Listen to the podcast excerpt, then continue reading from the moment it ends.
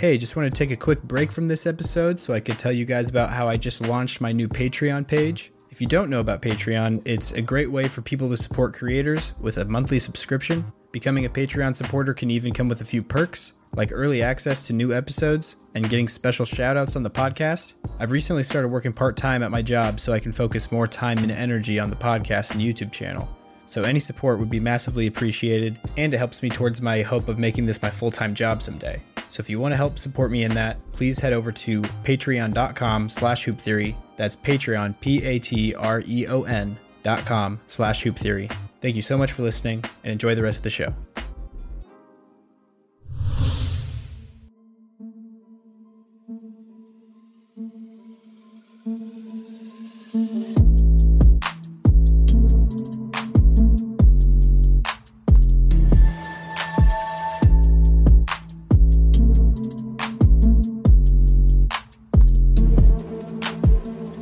Welcome to the Julius Erving episode of the Hoop Theory Podcast, aka episode 66.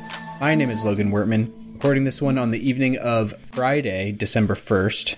And as usual, I am joined by my witty co host, Jacob Roth. Jacob, how does it feel to be on the Dr. J episode? It feels pretty good. Um, did he score 66? No, that's just a combination of, well, just He his numbers numbers- back to back. And he didn't get an number six. episode because of uh uh Bill Russell. My brain Russell. turned off for a second, and that would have been sacrilege if I would have messed that one up. Uh, so six. Okay, and I like that because that'll give us more like down the road, a little bit of sauce to cook with if we need it. Because I, well, we will for sure. Uh, yeah, well, that in one in the one hundreds, I'm sure we'll be going back thi- to jersey numbers. Well, and I think that will also probably be like there's some guys that are just going to be overshadowed. Like 34, we went with was it Hakeem, I think so. but like Paul Yeah, Pierce, yeah, I think- Charles Barkley, those guys just don't get an episode. That feels wrong. Shaquille O'Neal. Shaq, yeah, Yeah. whatever. I'm just kidding. Yeah, Giannis. Yeah, There's just a lot of guys that like are probably I think we did. I think it was Giannis. instead of I. Hakeem. wow, I think we did use Giannis. we were Giannis, using yeah. we were smoking some crack cocaine. Well, I think it was because we were talking about the Bucks that Oh, episode, so we like and also like if it's like a more modern player, they get a slight advantage. Yeah. like Giannis and Akeem's peaks are pretty close. that's fair. You know what I mean? Like that, if you give them like pick one year of one guy, 2020 Giannis or 90, For Akeem, was it 90, the 94 Hakeem, whatever. It would be. 95 is when he won. I think. But anyway, uh, yeah. So we're gonna come back around. So if your favorite player, maybe they're a six foot one sharpshooter out of BYU named Jimmer Fredette, or maybe they're a uh, redheaded bench player legend, Brian Scalabrine.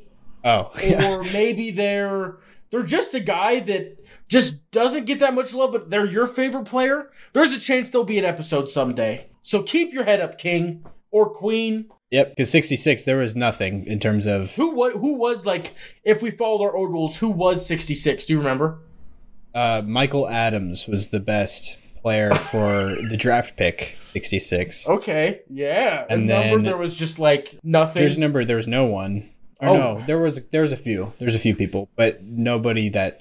well, you'd think it'd be like one of the European guys would have like scooped up Yeah, 66 I think- because I think we've talked about this before. How like an European guys. Australian did. Oh, I Andrew Bogut, Bogart. he did it. Bogart. Yeah. Um, and speaking of jersey numbers, we're, we're we're spicing up today's episode before we get Mhm. into the meat. Uh, usually it's like a rant is how we open things up, but That's we're- true. We're trying we're trying to spice um, add a little bit of seasoning, some Cajun seasoning. I don't know. We're spicing things up a little bit. We're gonna open up with trivia. We used to close with trivia stuff, basketball related, but we are going to uh flip the head on that and Logan is just gonna go uh just just Sicko mode. Sicko mode. I was gonna say full autismo, but I that's There was a guy who commented on uh, Was one it of my the one of you with your nose? Oh, I thought it was gonna be the nose with you, like, like being within like Well- millimeters of the capitals of different countries with your nose. Oh, oh yeah, it that was one. awesome. That- but I was like, "There's no way that he's not gonna get cyberbullied a little bit for that one." no, nobody said anything. That's awesome because I was just like, "That's just crazy." How he's just like. I couldn't do that on a map, but you were just like, "Meow, meow." so, some of those were like I got really lucky because there was a few that were in small. I just knew the country one of them was in. Luxembourg, I think. yeah, so there's Luxembourg, there was Andorra, and there was the capital of Slovenia, which is Ljubljana or however you pronounce But it. you were just like, Uh, it's in the. I knew the countries, Yeah, and they're just so small of countries you were just like, that like if I got in it, it was like right on, you know, because I could see the border of the country, oh yeah, and I know where I know all the countries, yeah. like more than I know where like every single city is. You know what I mean? No, because that would be a, an extra level So- of crazy. Some of those I I knew about where they were. The other ones were like I just know the country it's in, and I got You know what? Lucky. What's insane though? Like the human brain. Think about this for a second before we get to trivia.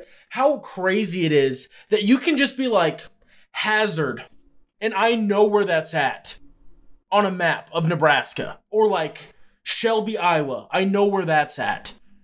Or like Paris, France. We know where that's at. Just these random things that your brain just stores. Or the fact that, like, I don't know how many songs I know every word to. Or Yeah. you, you're probably the same. Yeah. Or just like the second you hear the beats, your brain just goes like through the filing cabinet at the speed of sound and is just like, yeah, I've and then heard, pulls out the words. I've heard people say before. is. Yeah, I know. I've thought about that before too. Because I I've met people that like there was like a group of people one time that were like, "This is the one song that I know all the words to." Like everybody has that one song they know. one? Yeah, I know. And I was like.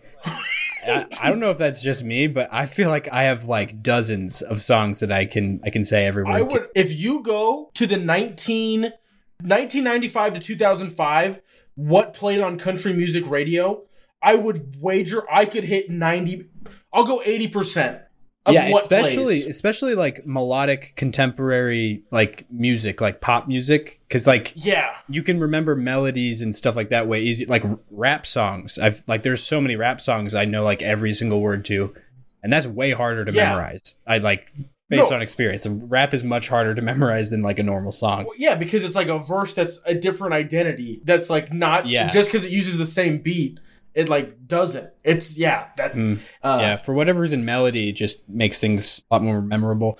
But um, yeah. Anyways, we were talking about the brain. TikTok. Uh, the guy that commented Oh yeah. You you said full aut- autismo. There's a guy who commented on on the ti- one of the TikToks of me playing Poeltl, and he said, "Is he acoustic?" yeah. Um. So I thought that was funny, but yeah, for some reason I just remember numbers. Really, me and you are both kind of like this.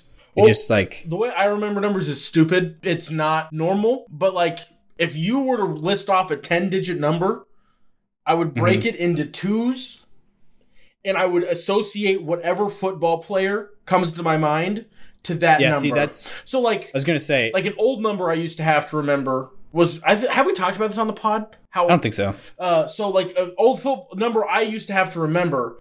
The numbers were Ty Law, Julian Edelman, David Andrews, and then Drew Brees. And so that was just the number, and I was like, okay, Bing Bong beat or 24 11 69. That's 60, then nine. Drew Brees was just nine. Yeah. Uh, and I'm just like, that's it, instant. Don't even need to think about it. Just bang, bang, bang, bang, bang. Um, Yeah. But I, I couldn't tell you like if I didn't have that little thing, I couldn't remember numbers at all. That would be Yeah. pointless to me. That's what I was about to say. Like numbers is if you just give me a set of numbers, to remember, like I don't know if I'm that good at that, but like my memory is just very like uh what's that called? Like relative or um man, there's a word for this. It's just not coming to mind at the moment. Uh associative. Compartmental. Oh, Associative. yeah. So like when I see an album cover or something like that, the year the album came out just like is at the front of my mind. Like most albums I know, I know what year they came out, and I just remember things like that without trying. I don't know why, but it, I do. Like jersey numbers, I feel like is the big thing. Like when I watch like Kenny for real or like other NBA YouTubers like play Poeltl and stuff like that, they're always like they don't. They're like I can't remember any jersey numbers. They don't know any wait, of them. Wait, wait, wait. Who who did you say? Kenny for real? That is king of the fourth quarter, peasant. It is not Kenny for real. You are behind the times. Those are two different channels. The same guy. Yeah, it's the same guy. King of the Why- fourth quarter is it's. Why can I oh, not say Kenny for real? Because it's like sacrilege. That's the channel he plays Poeltl on. I know, but that's just like sacrilege to not call that man king of the fourth quarter. Kenny Beecham. We'll just call him that. Shout out to that guy. That guy's GOATed with the sauce. Yeah. He's also getting to do like huge things now, which is awesome. Yeah, he's got. I've never met the person in real life, but I feel like he's just like a, a like literally doing what we do, except turned into like a famous person. And there was a crossover of the century. You know those Hive Mind guys that I've showed you clips of. They did. no they've way. done three videos together now. They had Kenny on their show three times. I like the I- 1st I video they did was they draft rappers to do like they fill out a starting five basketball team with out rappers. of, made out of. Yeah. so that was the first. It, that was pretty funny. I'd, I'd recommend them, but uh, it was just crazy. I was like, I didn't even know these people existed in the same universe. Like this is just this is so weird. But um, anyways, going back to I think my power forward would be uh, Biggie. I think Biggie. Just to get some size down there. yeah. So somebody on like their last pick. Because it's it's a wheel. They don't get actually picked. They call it picks, but like they Oh. spin a wheel and, And they just they get, get- somebody and then they have to in. slot them in. Uh, on like somebody's last spot, they rolled Dame Dolla. Damian Lillard. Oh, I Uh, wonder whose team's probably gonna win. Yeah, exactly. It was over at that point. But Uh, um yeah, so yeah, as I was saying though, watching those guys play Poeltl and stuff like that, they never remember jersey numbers. But like to me, like that's just like automatic. I don't know I don't even like try to do it. But I can like visual sometimes I'm like I don't even know if I know it, but I just have a feeling. I'm gonna test You know you, what I right now. Okay. Give me You some. ready for this? Mhm. Terrence Davis. Terrence Davis. I don't even know what team he's on right now. Is he still on the Kings? He was number zero at one point. Um, what was his number in college? I'm just kidding. That's going way too deep. Uh, he is still to on the, the, Rap- Kings. on the Raptors? He was number three, zero or three. I feel like He's still on the Kings. he's number three on the Kings. He is number three on the Kings. Yeah. He was also number three for the college he went to. Do you know where he went to college? Um, oh, Ooh, ooh, Is absolutely right? correct. Well, yeah, we'll go a little bit easier than Terrence Davis. Marvin Bagley, the third. Duke, uh, jersey number. I know this. Thirty-five. Yeah. Alec Burks. Right now, he is a different number. I think he's like 14 now on the Pistons. Um, used to be 18 on the Knicks. Been like five. He's been like 10. What was his? Uh, where did he attend college? Colorado Yeah, it's Buffs. also. Can you this say is, the jersey numbers that are listed on his basketball reference? Oh, I feel better about myself, or Yeah. so I can confirm. people don't think that you're a poser. I'll say a number. You tell me yes if it's on there. 14. Hold on, I gotta get there. I gotta get there because I got a random list of uh, ten NBA players, and I got okay. Yeah, ten is on there twice. I, okay, 14 is on there, right? Yes, it is for right now. That's Pistons. 18 was on the Knicks. Yep, He's been five. Somewhere. on the Pistons last year. Okay. So are there are there any more numbers? Uh, there is two more numbers, three more numbers because I can't count. Oh. When he played for the S- no, Dang. I don't know if I'll get the rest of these. Zero. it's okay. Uh, no, Tw- oh, uh, he was a higher number on the on the Warriors. Right? He was like 25, just twenty. 20. And he was also twenty when he played for the Sixers. Okay. And then, but Nice. mid season of 2020, he swapped from 20 to eight. Eight. Oh yeah, on the Warriors. Right? Who is Patrick Beverley? What is going on? He's number 22 on the Sixers right now. Patrick Beverley. No. The Celtics uh, Sixers game is going on right now. Jayson Tatum teched out. We'll probably talk about technicals because I'm going to get mad at some point uh, Mhm. if this game goes poorly. Anyway, we'll keep looking at uh, some numbers. Uh, Zach Collins, who surprisingly looks like the producer for Macklemore. Uh, Ryan Lewis. I don't even remember what Ryan Lewis like, but he, Zach he's Collins with a beard thing. Oh, yeah. Zach Collins is 23 right now on the Spurs. I believe he was 33 on the Blazers. I will. 23 and 33. I will confirm. I think you're right, but that is 100% correct. Zach Collins. There you go. Uh, we are looking at uh, Frank Mason. Zero. 10. Where do you go to school? Kansas. That's very true. Apparently, he's not in the NBA anymore. And Yeah, I knew that. 10 was his number. He also wore another number. Not zero. It was not zero. Zero was it- wasn't this Kansas number? I don't remember. I feel like it was zero or something low, maybe two. Um, 15. It was 15. Um, Amon Shumpert. Oh, 21. Pretty, pretty much always, I feel like. I believe you always, are but- correct. Uh, actually, only for two teams he was able to wear 21. Uh, for the Knicks, The Cavs? Cavs, he did not wear 21. He didn't wear 21. Okay. because was that who wore You wear 21 on the Cavs? Any sorry, what? I don't know. Who what? You what was it? five, maybe? He did not wear five. He was. It's very close to five numerically. Oh, it is four. He wore four. Yeah, yeah, I knew that. And J.R. Smith was five. Yep. Yeah. And then when he played for the Kings, which I totally forgot that he played for Yeah, the Kings I, for I a was year. that that was the team I was thinking of in my head. Where I was like, did he wear twenty one there? It was there was a tw- it was a twenty number, right? No, it was nine. It was nine. yeah. That the his like the image of his, you know, that just like pops in my head all of a sudden. I don't know how, but all of a sudden I just know that I know it. You know what I mean? You know what I missed though? I just thought of this thinking of Iman Shumpert. You know how I used to have like the the the flat, Flat top. top. yeah, I missed uh, Jaylen Brown's. yeah. Honestly, that was, was like his peak That was look. most iconic. I think is probably the term we're looking for, but uh, peak What- look. I don't know. That just seems weird. That seems like a weird, a weird deal. Yeah. I don't know. It's peak. Jrue Holiday and Patrick Beverley. Oh, they're friends. They gave each other a high five. It's okay. Um, he wore ten on the Brooklyn Nets and then 21. What are we talking about now? Iman Shumpert. Sorry, sorry, Oh, sorry, sorry. okay.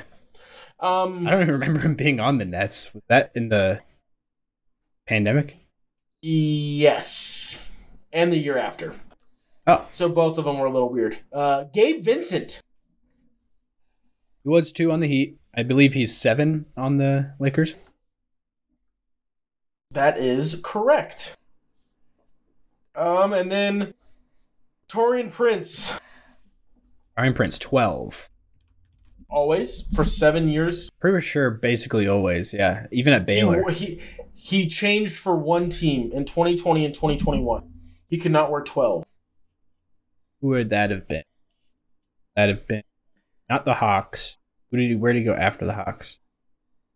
The Nets. Did he go to the Nets? He did go to the Nets. And That's where it was different. yes, for two years. I guess I, I, guess I said it. 2020, 2021. Or maybe it looks like the second one. It wasn't even a full year. He must have. Maybe it was part of the cat. No, I don't know what why he went to the Cavs in the middle Is of it the a double digit number? Nope, it is a single digit number. Single digit? Um, two. It was two. All right. That one I did not know at all. I just went off the logic of how players tend to pick their number. Like if they're 12, they can't use 12, use two. Yeah. Know, Where did like Blake that. Griffin go to college? Oklahoma. You wore 23. Tyus Jones, We're doing colleges now. Tyus Jones, Duke. Montrez Harrell, Uh, Louisville. Ty Jerome, Uh, UVA. Derrick Jones Jr., Uh, Miami. Semi No. Was that right? I think so. You're, you're just not checking them. You're, you're just No, trusting me. No, no, I'm not trusting you. I'm going off of my knowledge as well oh, well. Because I can't look people up on basketball reference that fast. Oh, it was not Miami. Yeah, I was gonna say, I don't think this it was a fumble. I kind of just said that. What'd you It say? felt right. It, it- it's not even close to Miami at all. yeah. Nothing about this Is it a school big feels, school? N- no, The town it's in is big, but the school itself is not. Northwestern. No. Where's the a- city geographically ish? Like what would- use like west east. It is west of the Mississippi. Okay. It's west of the Rockies also. and it's like a major city, like top twenty. Yes. Pro- probably. Yeah, probably. On a coast. They have they have major league teams. They have like NFL, NBA, NF, uh, NHL, MLB. They have teams in that. Not all of them, but in that, some of them. There might be one soon. You said west of the Rockies. west Is it of on the a Rockies. coast? Did you answer that? No. Not on a coast. It's There's west like of the Rockies. It's a big now. city. So there's like Phoenix. That's like it, right? Nope. There's one more that I can think of. Are you thinking of Vegas maybe? Yes. Oh, he did. He went to UNLV. UNLV. Yeah, I knew that. Dang it. Um, But a Christian. Semi Ojeleye. I do know this one. I feel like I knew this one at one point. They're, more, they're probably the most famous for what happened to them uh, when they paid football SMU. players to go to their school. Good job. Uh, Cassius Stanley. He went to Duke. Pretty positive. He had an insane vertical. Also, he is also not in the league. He did go to Duke. For some reason, oh, I was thinking of Cassius. Uh, Winston yes, from Michigan State. Michigan State. And s- uh, that ruined it. Denzel Valentine. Michigan State, forty-five. Uh, well, we blew through 10. Did we do Gary Clark? For what? Did college? Eric Clark College, Indiana. It's, I don't know. That that was like a shot in the No, dark, but it just cl- kind It's close to Indiana, uh, but it's not. It's a smaller number school. They're, six. they're now, as of today, a member of the Big 12 Conference. So as of today, Doesn't mean they were when he played there, but as of today, they are a Big 12 Conference. and is near Indiana, Geographically, yeah. like I think the states. state. I'm pretty positive the states touch. Big Unless I'm flipping two states in my brain. They do touch. The states do touch. But it's a smaller school. And it is- okay. Vanderbilt. Tennessee does not touch Indiana. Oh, Kentucky does. Yeah. Kentucky does, but it's not Kentucky either. It is a Big 12 school. See, this is where we're different as the college side of things. I might be that might be the only place that I can like hold my own. Yeah. Gary Clark. So let me narrow down the state first. Pennsylvania Nope, doesn't touch Indiana. doesn't. Nope. Oh yeah, you're right. You're totally right. I'm This yeah. state is in the way. Just, just, Ohio. just Ohio always has been. um, smaller school in Ohio. It's not a small school. It's a Power Five school. But it's But not it's like, like- it's not called Ohio. Cincinnati. No, Cincinnati. He was a Bearcat. Gary. I have And then the last zero one, memory I- of Gary Clark in college. honestly, Uh, I didn't say it because I need to make sure they even went to college. the jersey numbers. I I don't think I missed any of those. Pretty sure I, I nailed every single one of those.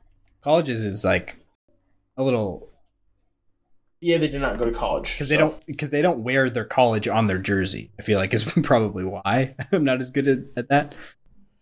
Al Farouq Oh, I yeah, he went to um, Wake Forest. Yeah, he did. The only reason I, re- I knew that was because he was one of our first players in this trivia, Earlier? not this trivia game, but our old one. Yeah. yeah. Okay, well, I think that was a pretty good little trivia sesh. Little sesh, little sessy sesh. Uh, transition, seamless. Uh, do you want to talk about basketball stuff now, sir? Yeah. Yeah, let's talk Uh, about actual basketball that's happening right now. and actual basketball that's happening right now is we are in the midst of the first inaugural in-season tournament and i think personally they uh, did a little oopsie whoopsie and i think it's formatted terribly i Yeah. think like and we've talked about this before i just think that taking the four games in your group two changes should happen to the before the play-in tournament at all Mhm. make it eight games and make your group be your division. In season tournament. Just ma- I can't remember if we've been saying that the whole time. That sa- last time you I said keep playing. saying playing. I do I too. keep saying playing. In season tournament, Mhm. it should be eight games to get in. So you're playing home and away the teams in your group. Yeah. I personally believe your group should just be your division I agree. and call it good there. Because not every division, basketball is the least mattering of division. Like division never comes up. yeah, Like I don't I don't know if I could part like you go to almost any other sport and you take divisions like there's these just heated rivalries in division because you play each other so many times. Mhm. Why basketball doesn't try to like cuz how many like aggressive in division rivals do you like usually it's like it's not really Celtics, ever Sixers, aggressive, but like usually the only people who know about it is like the fans of the team. Like you know, Yeah. Nuggets, Nuggets and Blazers, Nuggets and Jazz for a little while. Uh, were kind of a thing just because we play them so often. but those Um, have no significance to anyone on the national level at all. Yeah. Didn't even realize that those games like not that they didn't mean anything, but like it's just not hmm Other than like New York and Brooklyn, that one seems pretty like I wonder why. Yeah, just because they're in the same city, but they're the uh, same city. Yeah, but Sixers Celtics, I think, is one that was people- gonna, yeah, that was what I was gonna say. Sixers Celtics is a big one. Um, but like other all time Houston Dallas matters to them a lot. Pistons Bulls might be one. Like it obviously, both of the franchises have not been at the same level of competitiveness for a bit. They've kind of been, but like there was Mm-hmm. like a good fifteen years where that was like must watch. That's it. Like, Milwaukee and Chicago used to be a big thing. Uh, before before Detroit and Chicago. But I just feel like if you're trying to get these playing tournaments to matter and people to care about them, doing that would like do two things. Make your division games feel like they matter more, Yeah, and then also make Build it easier for the scheduling people because all you have to do is turn a light switch and be like, "Oh, that S- Sixers Celtics game or that uh, Nuggets Jazz game on that Friday night, we're just going to make the court fancy and that's going to be an in-season tournament game." Mhm. That and you just do a home and away because in most scenarios point differential is like the sixth thing on the list cuz it's like win percentage and then it's head to head and then it's um a like opponent like record against like opponents and it's like opponents What- against uh, can you explain that one? I'd never heard of that. record against like same opponents Yeah, so like I'll just break down like the crazy scenario that happened in East Group C or whatever group the Celtics are in.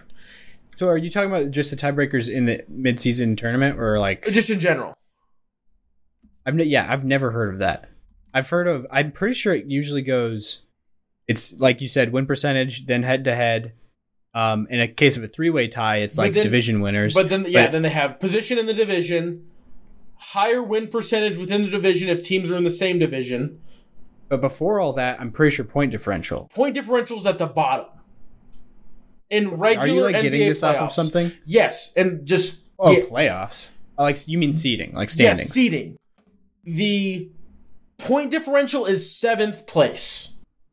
It's okay. So list the things above it. You have He- a list that you're looking at. Yeah, I'm looking at it's, and this is about this. I couldn't have done it perfectly, but uh, this is the th- so it's head to head, and then point position in the division. So if you're first in the division, that puts you above, obviously. Uh, then it's higher winning percentage within the division if the teams are in the same division. Then it's the higher winning percentage in the conference, and then it's the higher winning percentage compared to the playoff qualifying teams in one's conference. Then it's the higher winning percentage compared to playoff teams in the other conferences. And then we get to the highest point differential. Mm.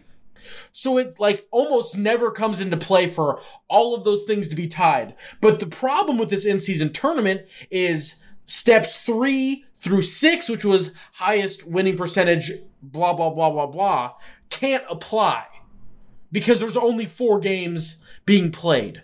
So it jumps instantly to point differential, which just turned into this dumb thing where the Celtics are up by 31 points and they're intentionally fouling Andre Drummond. Yeah. I, I don't hate that part of it. Like I think point differential should be And I'm okay with I- point differential to a certain extent, but I think there should just be eight games then, so it doesn't matter Yeah, that yeah. much. So there's not like one fluky night that create like the Nuggets, the second or first or third or whatever you think they are best team in basketball, are not in the in season tournament. Mhm. What? But yeah, I mean that's just we. It was an unlucky timing of Jamal Murray's injury, and Yes, but like my Um, point is like obviously they want some variability and like it's not just going to be the eight best teams. They don't want that to be the case or else they would have structured it way different and just took in the top 4 in the standings of each side and just said Mhm. you're in the tournament gamers. Uh, but that's not what they did. They wanted it to have some sort of variability and they wanted some games to matter more and I just think that like it's I just find it int- like the Thunder also being a team that aren't in it is weird to me. I, I'm also just Why? a Thunder. I'm just a Thunder guy. I'm sorry. yeah, I just we ranted about the in season tournament. How? What are your thoughts on the in season tournament, there, sir? yeah, I'd agree with you. I think that they should do Eight teams Eight would just be healthier. eight games. Yeah, Eight, eight home games and away. with Uh, your division. Yeah, I would like that too. Just because the the groups thing just seems so random and so like unnecessary because it's the same exact structure as the divisional landscape. And I um, don't think any division doesn't have two okay teams. Yeah, Like and yeah, it- every like the way these has- groups were split up was a little uneven, like already. was worse than divisions would have been. At least like not any better. You know, Because like breaking them down, you could I could go through and name two good teams in each one: Atlantic, Celtics, Sixers.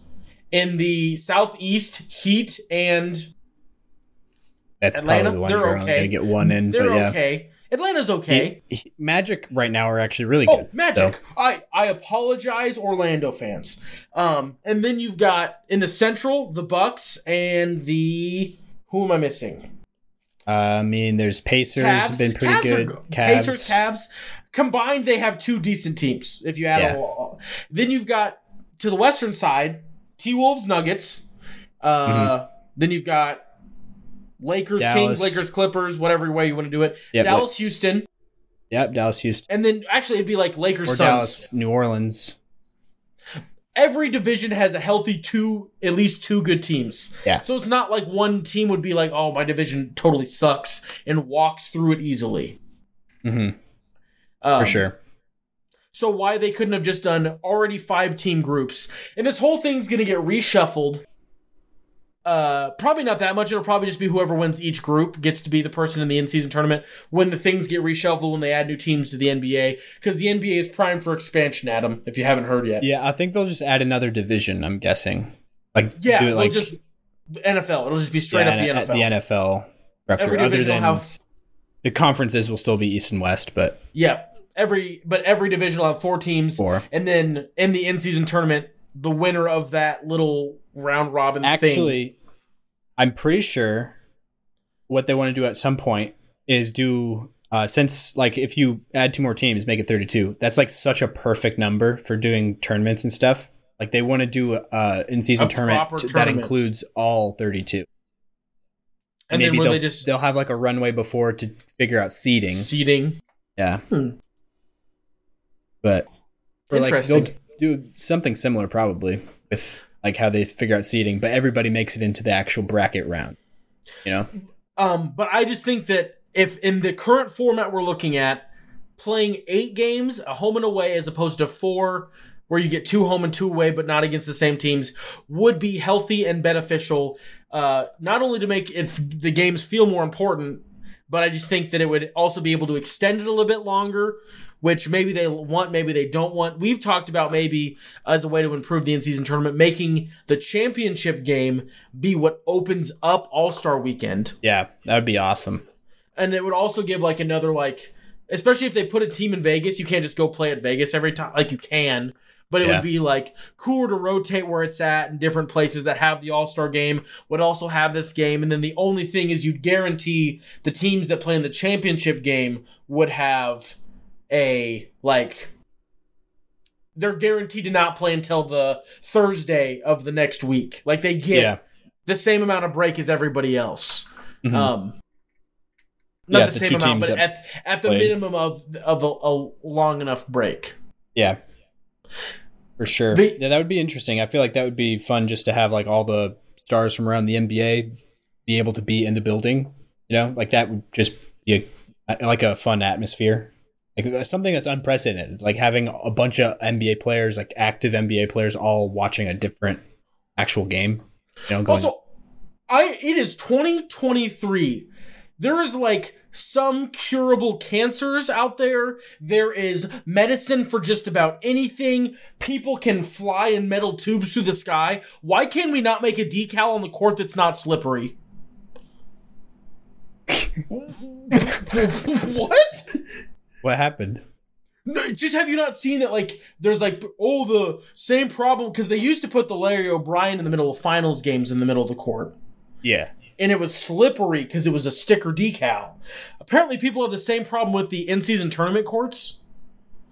How can we not make a non-slippery surface in What- all what- sports? Why do why do they need a sticker decal? Why don't they just do the how do they make their all their courts normally? I don't know. That's my question. People just claim that they're slippery. And I don't know if this was interesting to me. fans. so, I I don't know if like fans saw their guy guy slip on the thing and it was a coincidence and they're actually fine. I haven't seen an actual NBA player bring this up, but just Yeah. like there is so many things that we can do as a human race that is just crazy. But Hmm. make a sticker that's not slippery? yeah. What? Uh, I haven't heard anything about that, but tore his Achilles tendon in. August, and he is slated to play in three weeks at the minimum to play Wait, he NFL football. what? Achilles. He's playing in three he weeks. is cleared for football contact.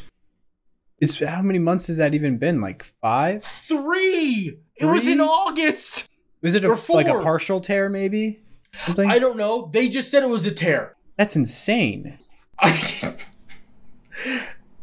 I'm just like medicine is wild. That's Fix- never nothing even close to that has happened in the NBA. That is like I, it's I don't know. It's the thing that makes me laugh more is because it's Aaron Rodgers, who's like this weird like natural don't the- medicine. yeah Guru And- guy. But apparently, he went to a guy that like does a different technique. yeah, like alternative medicine. But no, but like he does an actual surgery, and it was like real med, like it was real medicine, but like the technique when he's in there was different than what is Okay. normally done. Um, Gotcha. But if Aaron Rodgers comes back from an a t- torn Achilles in, let's say he comes back at the end of December, so August in four and a half months, Mm. I don't know. I feel like that guy is going to be a billionaire. Yeah, that's like double that is like the the minimum. the norm, yeah, or the minimum, yeah.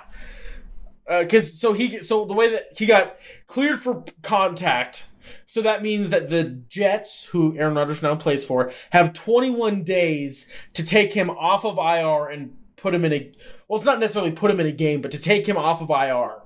But a lot of the time when guys get cleared for contact, they play like not maybe not the next week, but the week after that. Hmm. That's pretty insane. It doesn't seem real. Yeah, I there, there's no way that there's like a full tear. There, I I don't even know how you would be able to. I don't know. Maybe they. No, because this is what did our ga- our gambling thing got cut, didn't it? yeah, W- when I just got flustered. Uh, we talked. We had a conversation that was going to be in a pod, but it wasn't. It was Aaron Rodgers. It was then. It was when he tore his Achilles. It was like the day of that, or the day after that episode, or the day before Day that before- episode. yeah. Sorry. I was gonna, or did we tell like the future? he practiced eleven weeks after surgery, like a pa- practice, practice. like a practice practice Wow, at forty years old. that is, something about that seems just not real, but that's insane. I feel like Um, he just shouldn't play this year and make sure he's actually fine. Um, Yeah, yeah, for real. Um, anyways, steering back into NBA stuff though. Um, I'm done with the in-season tournament rant. Uh, I don't have anything Okay. further to add on Yeah, I that. I think it'll be interesting to see Lakers Celtics maybe be the championship game. NBA couldn't really ask for a better No, they Uh, really res- couldn't. final result. No, Oh, we could look at the the matchups that are coming up because it's Pacers, Celtics, Knicks, Yeah. Bucks, Lakers, Lakers, Suns, Suns, Yep. and which will be Kings, a Pels. yeah. Uh, I probably, I'm. I think that the Celtics beat the the Pacers Mhm. healthily. Last time they played, it was like a fifty point game. they didn't have Tyrese Halliburton, who is quietly like cooking with some sauce. And I think we'll probably talk about him later Yeah. because we talk about talking about some like exciting surprises that we've seen in the year this season. And uh not that Tyrese Halliburton is good. We knew that. Shout out to Iowa State uh, where he went to college if those didn't know. Um but like the the sheer like Level that he is at is he like went from like if there's like stairs of players and like tiers he like jumped three tiers or two tiers multiple of, like- times now. he's done it twice. Yeah, Um, so that's cool. Anyway, um, I think Tyrese Halliburton does not mean that's like. I think the Celtics still win, and in gar like there's going to be garbage time. Like I think it's a comfortable win. I personally Yeah. believe. Um, Celtics are a good offensive team and defensive team. Pacers can't guard anybody. Um, yeah, at and all. Celtics are the second best defense in the league. So it, it'll give the Pacers some fits, who, by the way, are the best offensive team in the NBA so far by the numbers. Oh, They have, well, they're the best offensive. They're, have the best offense in league history right now. Um, but putting which up 160 points almost twice. Um, I th- Yeah. or almost 160 points twice. I think would probably do that this Yeah, early into the season. their offensive rating on cleaning the glass is one twenty two point nine. that's wild. League would like average this year is one fourteen point six. Yeah, that's a big swing. Yeah. Um, then uh, Knicks Bucks. I think I lean Knicks. As I weird as that, that. seems, The Bucks are just a weird thing right now. I don't know if they're good. and I'm not, and maybe that's also me being like so down on the Bucks since like week one. I saw them, I saw them struggle, and so I was like, they suck for the rest of the year. I'm not Yeah. going to reevaluate my opinion. Uh, Uh-huh. they definitely have looked better in like the past couple of games, kind of. past two weeks ish, yeah, but like And then Even then, there's been Alex games that have been- Caruso, Sal Sal. yeah, losing to the Bulls. Which, granted, the Bulls did play really well that game. Vooch had a Yes. big game, um, and Alex Caruso I'm- obviously. I'm just worried about like the their coaching situation because that was never a variable you had to be worried about in the regular season of No, like not at all. Yeah. are they going to be coached poorly? Because the answer is no. They will Uh-huh. be coached better than everyone else. yeah, exactly. Always, unless until you got to like in-game adjustments, because that's the one place that Budenholzer struggled. Yeah, Uh, we've talked about this ad nauseum on the podcast. You can go find episodes where we talk about like where the only places Budenholzer was weak as a coach. Uh, Mhm. It's not the regular season. He has his team a well-oiled machine. I don't think Adrian Griffith has that. I just don't think that it's there. Is It's- it Griffith or Griffin? Griffin. it's Griffith. No- I, noticed. I thought you said Griffith that one time earlier, and I was like, maybe he didn't. I don't know. I gave you benefit of the Adrian doubt. I, yeah, I know it, it's Griffin. Yeah, one hundred percent sure. it's Adrian Griffin. He played in the NBA. He has a son in the NBA, Adrian Griffin Jr. AJ Griffin on the Hawks. There's a cricket player named Adrian Griffith. Apparently, Griffith. a pretty good one, like a Hall of Fame cricket player. Interesting. Yeah, well, this is Adrian Griffin. Uh, Griffin. He's the rookie head coach of the Milwaukee Bucks. Um, and it shows. yeah, I, I will say he seems like he's pretty receptive to trying new things, which is always a good sign. which is healthy. A good, yes, a good sign is a good way to put it. Yeah, he's adjusted. Um, but also chasing off one of the most like best basketball minds in the current day universe in Terry Stotts before the season starts. hmm Uh, not a great sign, but Yeah, they kind of counterbalance. Maybe they'll get things figured out and they'll just be a team that like in their record might look they might be 46 and something, whatever. They might not be crazy in the regular season record, but once they get into the playoffs at the end of the season, they'll kind of hit their stride and be the terror that people thought they were going to be immediately after the Dame trade. Maybe. Mhm.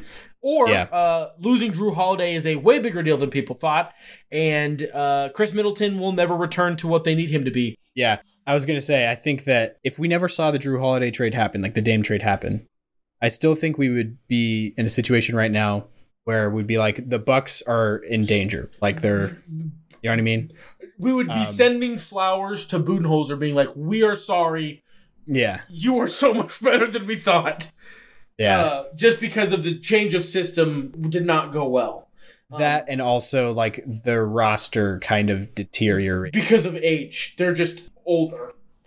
Just Khris old, Middleton actually. and lack of lack of flexibility with the assets at that. Not a lot of well, not even not a lot. Like very few young people on the team, and like no draft picks. Um, you know, at least immediate draft picks. So it's just kind of tough. But adding Dame got you some offensive pow- firepower, but then it also traded off a big part of why their defense was so immaculate. yeah, Um, because no, they just went from a top four defense in the NBA, top three. At least Yeah. I don't know about statistically, but just like like in my brain list off Definitely good defenses, the Bucks were in that conversation to a up upper Middle of the road. twenties, middle like low low teens, upper twenties, maybe. on cleaning the glass, they're twentieth right now. yeah, They've been 15th past two weeks. that's just a, a kind of a fall from grace. Yeah. and their offense hasn't like jumped to match like the same Yeah, way that eighth in offense, which is like the same good, that they've always been. but that's what they always were yeah yeah. um like they would need to have like pacers offense with their defensive drop like to match to, be, still be like, the the same, same type of level of team Yeah. uh, but like i said they might be a team that as adrian griffin gets more comfortable uh, maybe they'll kind of hit their stride and be a terrifying four seed which i think they would be anyway but or five whatever Yeah. I don't think there's I believe one they're they the three seed right now, right? right now Yeah. because it's celtics then magic Yeah. Which I don't know if that'll stay like that, but that's a fun story so far. Uh, then it's Bucks, Sixers, Knicks. The East is pretty not chalk outside of the Magic. The West is where things are like, whoa. The West have has had some wild fluctuations. I feel Oh yeah, for sure. in comparison to the, um, And everybody's at like the same spot for the most part, other than the bottom. Like Spurs, it's crazy. I Spurs have only won three games, And but they've had they like were both loud against wins. two of their wins were against the the Phoenix Suns. Have lost seven games, and two of them are to the three win Spurs. yeah, The league is but- primed for expansion, Adam. Yeah, and, and the, but like, there's been multiple performances from the Spurs where it's like, wow, this team has a lot of potential. You know what I mean? Like there are, Uh, like they but- they don't feel like they're a move away, but they're like, if they can somehow hold this roster together with ratchet straps and just make it like three years, they will be terrifying. yeah, like Popovich, I feel like is just doing the, uh, like he's definitely not doing the scraping out every single win thing. um, he is doing the complete opposite, like having fun with just like anywhere his his mind can take him. He's experimenting. You know, um, running Jeremy Sochan, um, Sochan. I don't even, I don't know one of those two. Uh, running him as their starting point guard, Which is- has never played a lick of point guard in his life. Which gave us the greatest clip in the history of the NBA. Sochan's driving down the court, has Wemby to his left on a fast break, has Wemby to his left, Tre Jones to his right. You think you go up to the the French phenom, give it to nope. Tre Jones in the corner almost, and then Let's, Tre. let's also say, yeah, like Tre Jones is running to the corner. Victor Wembanyama is trailing the play, heading to the rim. passes out to the Tre Jones, and then Tre Jones, without thinking, immediate, almost Yeah. like like as the ball hits his hands, he chest passes it to an oop for Wemby. Yeah. Like it was, it was He's like, funny. why are you passing it to me? You should have passed it to him. and then uh, everybody on Twitter and social media was like, and that is why uh, you can tell Jeremy Sochan's never been a point guard. And Tre Jones is an actual a point, point guard. guard. Yeah. Uh, but Um, but I, I think that, you know, uh, experimenting like that, getting somebody who, like Jeremy Sochan, it's part of his game that everybody has seen glimpses of is like, oh, he's has pretty good feel for passes and stuff like that that he makes.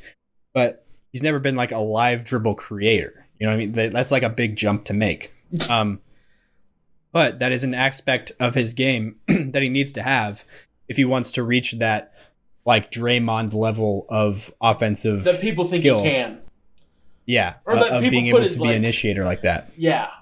And I think obviously Popovich knows like this is the year to do it with how Mhm. good like you're not gonna even if you play perfect perfect scrape every win out, this is what a 6-7 win team. It's not like they're anything On the season, No, as of right now. like Sorry. right now. Okay, Sorry, okay. I'm like, I should have verbalized that better. Right, Yeah. Like right now, they're like a seven-win team as opposed to a three-win team.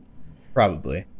When Yeah. you could develop what could turn into just this monster of Wemby, and so like that could be terrifying. That could be just Mhm. such a problem that no one would have an answer. If if you have somebody taking care of all of your point guard necessities, that is a six eight switchable wing. Like a real, and not even just switchable, but like a, a very, very good defensive player. And then with if they can run your offense, you just go find three and D's to put around your seven foot eleven center.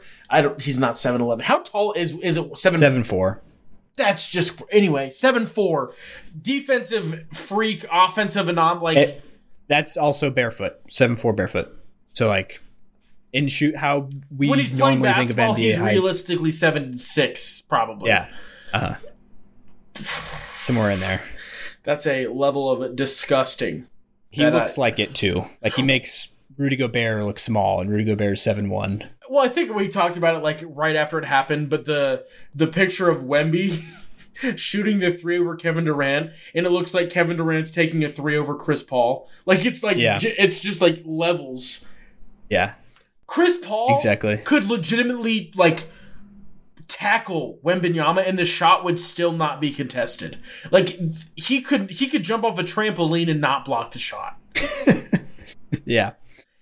Um, but speaking of Wemby, uh, as we are kind of ma- maneuvering our way past whatever, I want to bring it up because if you haven't heard, haven't listened to any episodes, Big Chet Holmgren guy, number one in the Rookie of the Year odds, has switched hands. Mm-hmm. Chet Holmgren, who's been playing out of his noggin, just been cooking with the most sauciest of sauces, has been. I'd say a big factor in this too. Sorry to cut you off. no, you're good. Uh, I was just gonna say the big factor in this too is the the wins. I, I feel like the Spurs just being terrible and the Thunder being one of the best teams in the league so far. But I think that that's part of it, but also the fact that like Chet has been I'm gonna the second best player on the Thunder and they're winning games. With how well he's playing, he is like there. He's maximizing his role for sure. he's yes, he is not doing he's doing almost nothing wrong in the role he's being given. Uh Yeah. which I think is He's important. Completely maximizing. That's why I mean his what's his shooting? His true shooting is like sixty nine percent. It's like what Jokic was at last year, Like, you know, he is and he's actually like shooting some threes and stuff. He's not just a rim runner. You know, he that's where he gets a lot of his shots is at the rim. Uh, he has some variety to his shot selection, more so than just like a Mitchell Robinson. You know, putting up a seventy percent true shooting season. Um, but yeah, Chet Holmgren though, like. It's pretty incredible. I, I you think he would have won rookie of the year last year? yes. You do? If he's Who, who knows if he has the same type of season? But that's why I, like I would rather be like a comeback player of the year award for those type of guys and that you just don't get a rookie of the year. Cause I mm-hmm. think the value of sitting and watching and being in an NBA environment for a year like almost makes it not fair. yeah, Like almost where like Donovan Mitchell should have gotten a 1.5 multiplier on his rookie of the year votes. Like, because that's the last it was time it's close. It, it was really close between the two of them. Just if you don't look at the year, and you know, factor. I also just like hate on Ben Simmons because he was a Sixer. Whatever, that's fine. Mhm. I'll own it. I know why. I was on the Mitchell train, um, and I'm on the opposite side of it now, I guess, because I want Chet to win. But I just NFL, and I, I'm almost positive Rookie of the Year is your does not you get injured doesn't matter. It is Rookie Year, just because That's of how how it works then in, the, NFL. I Oh, believe I had so. no idea. Hmm. Um, I believe you. I No, I also Yeah, I I, feel like I looked this up to make sure I wasn't crazy, because like in the NFL, like Yeah, I might. I I'm pretty sure I'm right. I think I looked it up during the Ben Simmons era. Cause we're do were we doing Next Man Up podcast when that happened? In what? During when what happened? The Ben Simmons Donovan Mitchell thing. No, that was like a couple of years at least before we ever did a podcast. Or is that when I did mine? I think it was before both. We were freshmen in college when, when that season happened. Donovan Mitchell's rookie year. Then we must have just talked about it in like somewhere for like just a long time. Because Well, I, I mean, yeah, we took we always talked about NBA before we started podcast. That's why it kind of works very no, I naturally. that. I just remember it being like a very long, like like a. I felt like it was like a multiple occurrences for like a long, long time type of event. I don't remember actually ever talking about it with you. But then maybe Honestly. I I don't know. Maybe I We just probably we probably did, we probably I- maybe we just texted and that's why it felt like it was so Yeah. long. it was very covered by the media. I feel like it was a big thing that I would see stuff about every day. Um, like because they were both getting into it, like wearing shirts that were like like calling Oh, out the other person, Yeah. stuff like that. Like Donovan, Donovan Mitchell, Mitchell's not wore a a shirt that had the dictionary defi- What? Did, did it say like not a rookie or something like that? Yeah, Donovan Mitchell was wearing a shirt that had the definition, dictionary definition of the word rookie. That's all it said. It's like rookie, and then it had like the definition of it. Oh Um, yeah. An athlete playing his or her first season as a member of a professional sports team. Yeah, which is technically true. Like, I, like I want to say the NBA is the only one that does this weird. Even if you get injured, it's fine. really, but like, does- what, based on it- that definition, I, I just don't get why he thought he was making a, such a big point there because there, there's still that As a Definition, member of a professional sports team, playing his first season as a member, playing his first season. I guess That's what it yeah. I still feel like it's backwards. I just think that the whole reason that this came up, I feel like that year of just sitting and being in the environment is huge.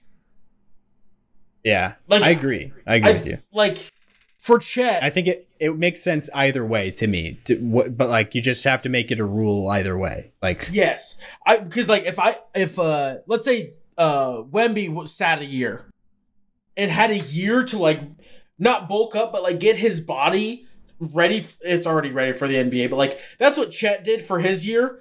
Once he got healthy, he like bulked up. He put on Mhm. weight and is now like this. He's not even like lanky. Doesn't even feel like it's gonna be a problem. Like that's not what's gonna cut his career short. Like you thought after his like injury happened. I mean, like being skinny. Is Yes, like being too skinny and just getting like bullied. He bullies people. Yeah. It doesn't matter how big you are. That's not true. There's like Joel Embiid that I'm sure would bully him, but he yeah, like I mean, he, it's, it's still gonna happen now. Yeah, yeah, he just put on a bunch like what 15 pounds, something like that. That's what I, what he said. I'm pretty sure, 15 pounds. That's a lot of muscle to put on. That's Yeah, I mean, he is seven one, but still, that is quite a bit. yeah. Um. Anyway, uh, I talked about yeah, that. he's he, Chet though. Like just to go into like his game a little bit, he's what he's like been doing. a little bit smaller than Wembanyama, but he's similar build, uh, very similar actually. He's been shooting well. He is so like he's a really good rim protector, has really good defensive instincts. I one thing I really like about him is like his motor, um, and his willingness to play the role that he's in, which is just like awesome to see a young guy just, Just buying a- in. Somebody who's like a very highly touted prospect, you know, debatable number one pick. Um, Should have been. he, you think should have been over Paolo? Oh yeah, I forget about that little wrinkle. They were in the same class. I Who, about who did you think it was? It was Oh, going the guy that went one, or no, wait. Did he check oh go Paolo three? went one. Chet went two. Jabari, I thought for some reason I thought Jabari Smith Jr. went higher than he did. Well, Three, he was supposed to go like that. The odds and most sources were saying Jabari Smith was going one all the way up until the day of the draft, and then it moved. and then it flipped. Because well, every, like the whole time, everybody was saying Chet Paolo was going was two to. Oklahoma City. Yeah, and Paolo was three What, because what Jabari, did you say? Yeah, Paolo was three to Houston. because Um, Jabari was going one. to to Orlando because like Oh. uh, Scott. Wow, you you forgot his name last time. I forgot his name this time. Sam Sam Presti. There we go. Um, Oh, remember a few episodes ago? where- yeah. yes. Anyways, Sam Presti was pretty vocal about like the whole time that uh, he was like if we had the number one pick, we'd be taking Chet. We Just have the number because two of pick, what we so- have. We have Yeah. like and Of- because I think that's where he would rank him just in a vacuum of all those players. Oh. Like I think he he saw Chet as number one. His opinion, Hmm. you know. That's interesting. I think. Well, and I guess if you say who's a better player, Chet or like, Hello. I feel like you're not crazy either way. Oh yeah, no, I agree. That's what I was asking about if he would win would have won rookie of the year last year. I can. I'm just taking like with what he's done in this small sample size. I feel like what he's doing, and maybe it's because he's buying into the role that I'm more, even more yeah, like exactly. just like it's like all what we in. saw Paolo doing. What we saw Paolo doing for Team USA was was like kind of it was like eerily similar, honestly. Like just maximizing the role he was playing really well. Like if we saw how- Paolo playing on a team where he was like down in the pecking order, you know, and just had a, a role Yeah. to play instead of giving the keys, he has the keys to it all, you know. think how disgusting the Rockets would be though if they took Paolo instead of Jabari Smith Jr. this year. If they would have gotten If, Paolo, eh, yeah, like if, they- he would have fallen to them, that like, would have been think how pretty insane. This year, think how disgusting that team would be. But who knows? Maybe maybe their development just completely flips because like a big part of I feel like why Jabari struggled last year was because of the guard play on the Rockets was That's like horrible and, and would could not get him the ball. Um, Because he does Uh, look better this year than he did last year. yeah, for sure, he definitely does with more of like a veteran presence there with Fred VanVleet as uh more of the primary ball handler.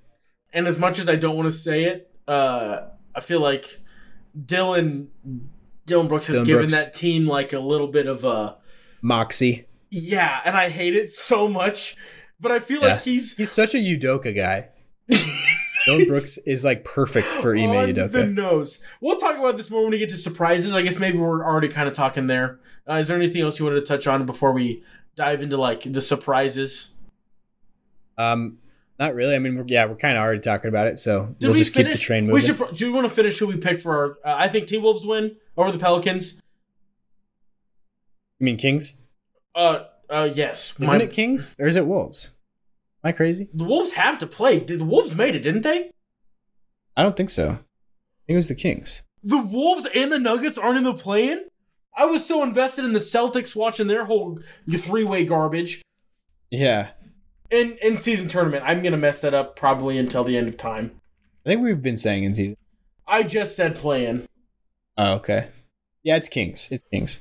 So Lakers, Suns, Kings, Pels, Bucks, Knicks, uh, Pacers, Celtics. Yeah. So I take, I'll take Bucks over Knicks. You take Knicks over. Bucks. let- Let's let's have the same picks. Let's have a solidarity, a hoop theory I will not you know? budge on the Boston Celtics. Oh yeah, for sure. I agree. Okay. that's what I was going to pick anyways. But I'll go with you on the Knicks just because I that's a coin toss for me, and you you like the Knicks, so go Knicks on that. Uh, Lakers, Suns. I'll take Lakers. It, I, yeah, Um, we can go Lakers because my other thing was like D Book's not playing tonight. Yeah, but that's And- the, the game's not tonight, is it? Yeah, it's Tuesday. No, it's true. I'm just saying, but he's not playing tonight because So he might not if be Booker's as ready. not playing against the Lakers. I I'm all in on Lakers, so we'll go Lakers. Yeah, It's also because the Yeah. Lakers feel like the one one of the few teams that like took this play this in season tournament are like this game matters. We're doing more. this. Yeah, we yeah. are doing this. The Mhm. Anthony Los- Davis in particular. I think that's the key. If you get Anthony Davis invested or like caring about something, you know what I mean? Well, that unlocks everything for them. No, because we've talked about like how Anthony Davis, like when he cares, is the best player on the planet. Yeah, But he just playing for a s- contract But for some reason, he doesn't care every night. Like Yeah. he just is he he needs something external to motivate him. He needs Like- the carrot dangling in front of him. You know. which is just so it's just it's just interesting to me that like the thing and it's not like what you would expect it's like random things like charles barkley calling him street clothes his first game Yeah. back he like single i think he had like 50 points his first game back after being called street clothes it just like it just is what he needed i don't know but or like elimination games and playoffs or like playoff games in general over regular season games. Like that's he's a monster in the postseason. it's Anthony Davis is. it's it's crazy and then sacramento pelicans i think i lean pelicans because of I do just- too, just because lately they've been they've just smacking been everybody. nuking. Just doesn't matter who you are. You're walking in front of a buzzsaw. That is Yeah, Zion Williamson two going NBA to the players rim. that are built completely different. Is there anybody in the NBA built differently that's a two a duo than Zion The Williamson and Brandon Ingram? yang. Like Yeah. one is just like this, like not like stubby person, but just like a tank, and then just this like slender little monster of Brandon Ingram. Also, I'm glad Yeah. to see Brandon Ingram like not be fazed by his terrible U- Team USA performance. Like Mhm. I was like not worried, but it seemed like everyone else either bought into a role or like the strategy was built around them, except for him. Like Yeah. he didn't buy into the role that he was supposed to be given, and they didn't really work with him at all. Other than like, Mhm. we'll send you to the bench, do dumb stuff for twenty minutes a game, down Yeah. there. Uh, They wanted him to use. They wanted to use him as like a catch and shoot guy, which he more than like almost any. He's a very like polarizing He's player in this to do regard it. of like, but like he even on the Pelicans and on the Lakers, like just the percentage of like shots he takes off of catch and shoot is just like very very low. Like he barely does it for some reason. He he needs like a comfort dribble or something like that. Like when he catches the ball, he needs to like do something with it first get to his spot. Well, no, and I think there's a lot of guys. I mean, it's like the free throw ritual for everybody. Like if you do your ritual wrong, Yeah. like there's that. Have you seen this video? I think it was Thinking Basketball uh, of Russell Westbrook's free throw percentage. The When season after they make said you have to stay in the stay in the circle. yeah. uh-huh. Um, but he got it figured out and got something new that worked for him. But like there was like a it was like a six percent drop, which is not nothing. When they you're like a consistent three, free throw shooter, just Yeah. randomly dropping six percent. I might be wrong on that number, but like It was more than six percent.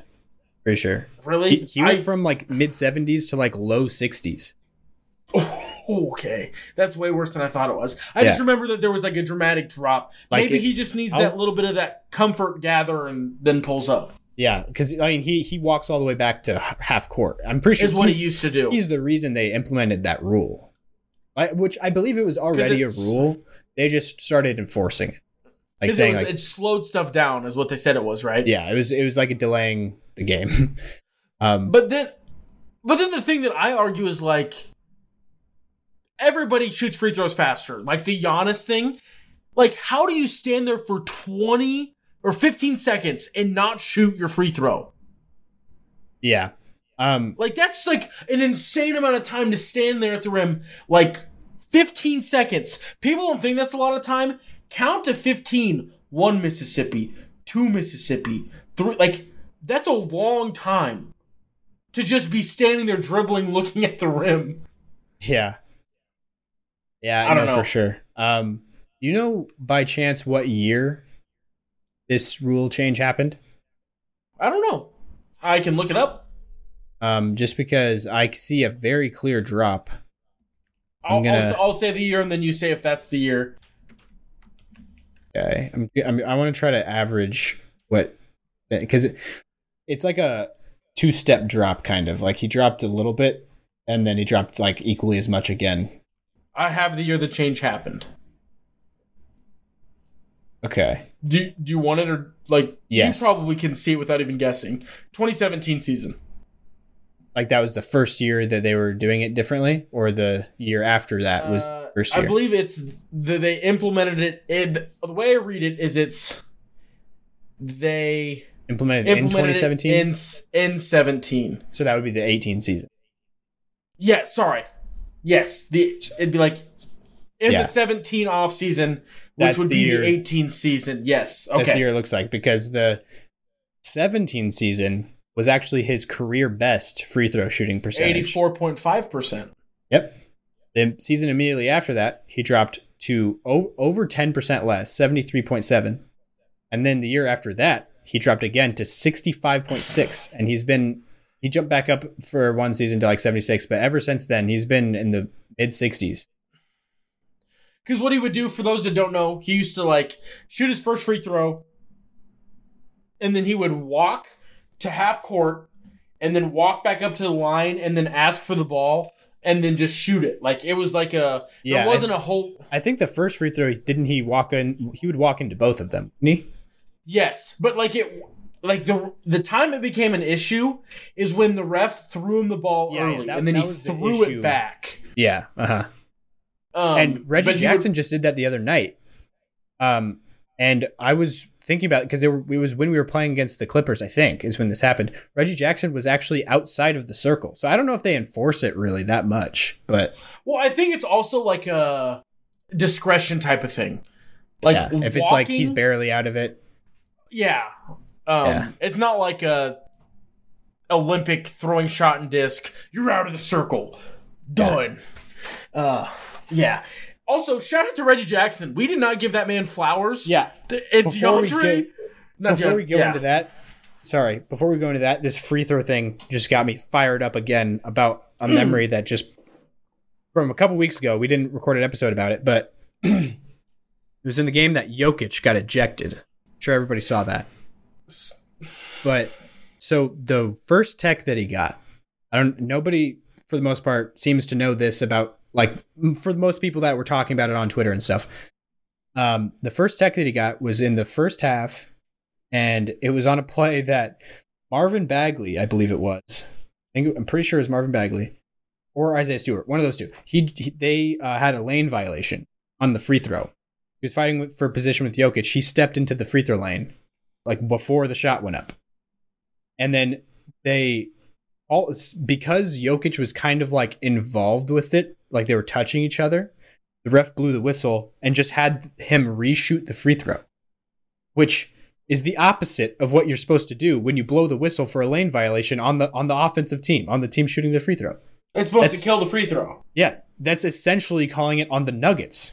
You, you know what I mean? Yeah. It's like the opposite of what you should do. And so Jokic got mad and was like yell he was like arguing with the ref and they started like fighting back forth, yelling, and then he got teed up. But like that's just such a stupid play to me. Is that when Malone got ejected, or when? What did Malone do? Malone was later.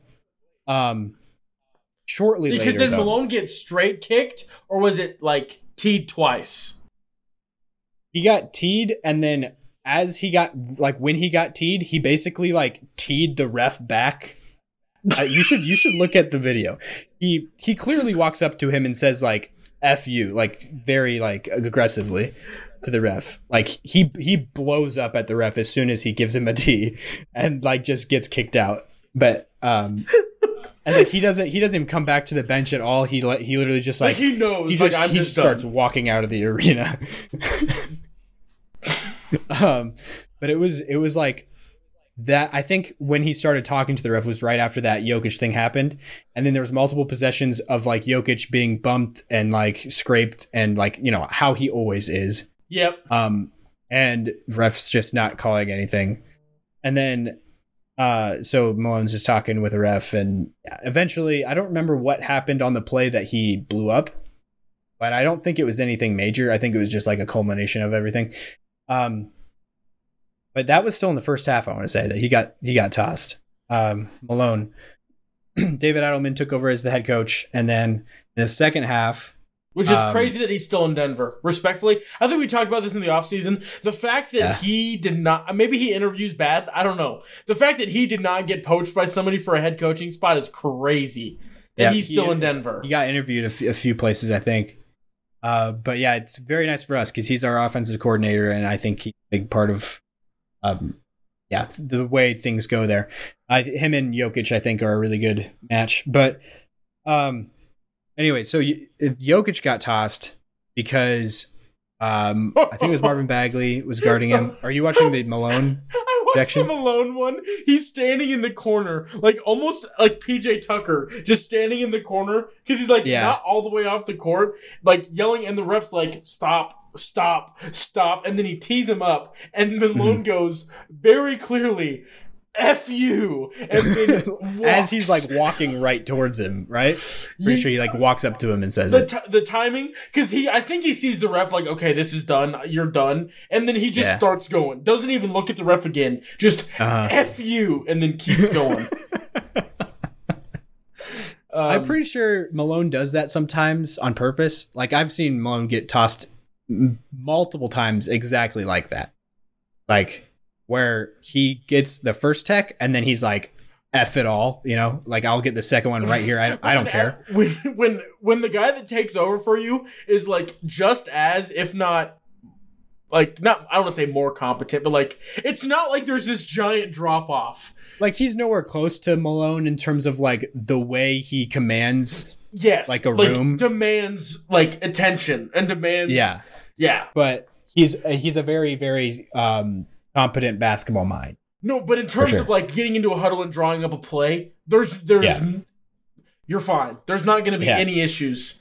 Mhm. Uh, Uh, but I think the reason Malone does that though is part of why what like what we're talking about here, the factor that he has as a coach that I don't think David Adelman is quite as strong in, in um, is the motivation factor. Like, because that game and multiple games that the Nuggets have had, motivation is clearly a big issue.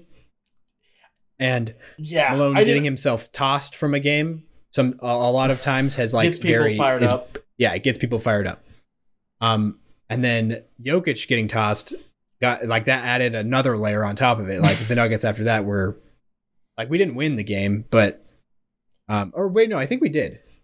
I want to say we did. It was really close, but I think we we did pull that game out. It was the Pistons, yeah. I think we we won that game. But yeah, Jokic got thrown out in the second half. I think it was like the third quarter. But um, it was on a play where Marvin Bagley was it just kind of bumped into him. It was like a borderline foul, but I think it was just like the fact that it kept happening and you know, uh, he wasn't ever getting any of the calls.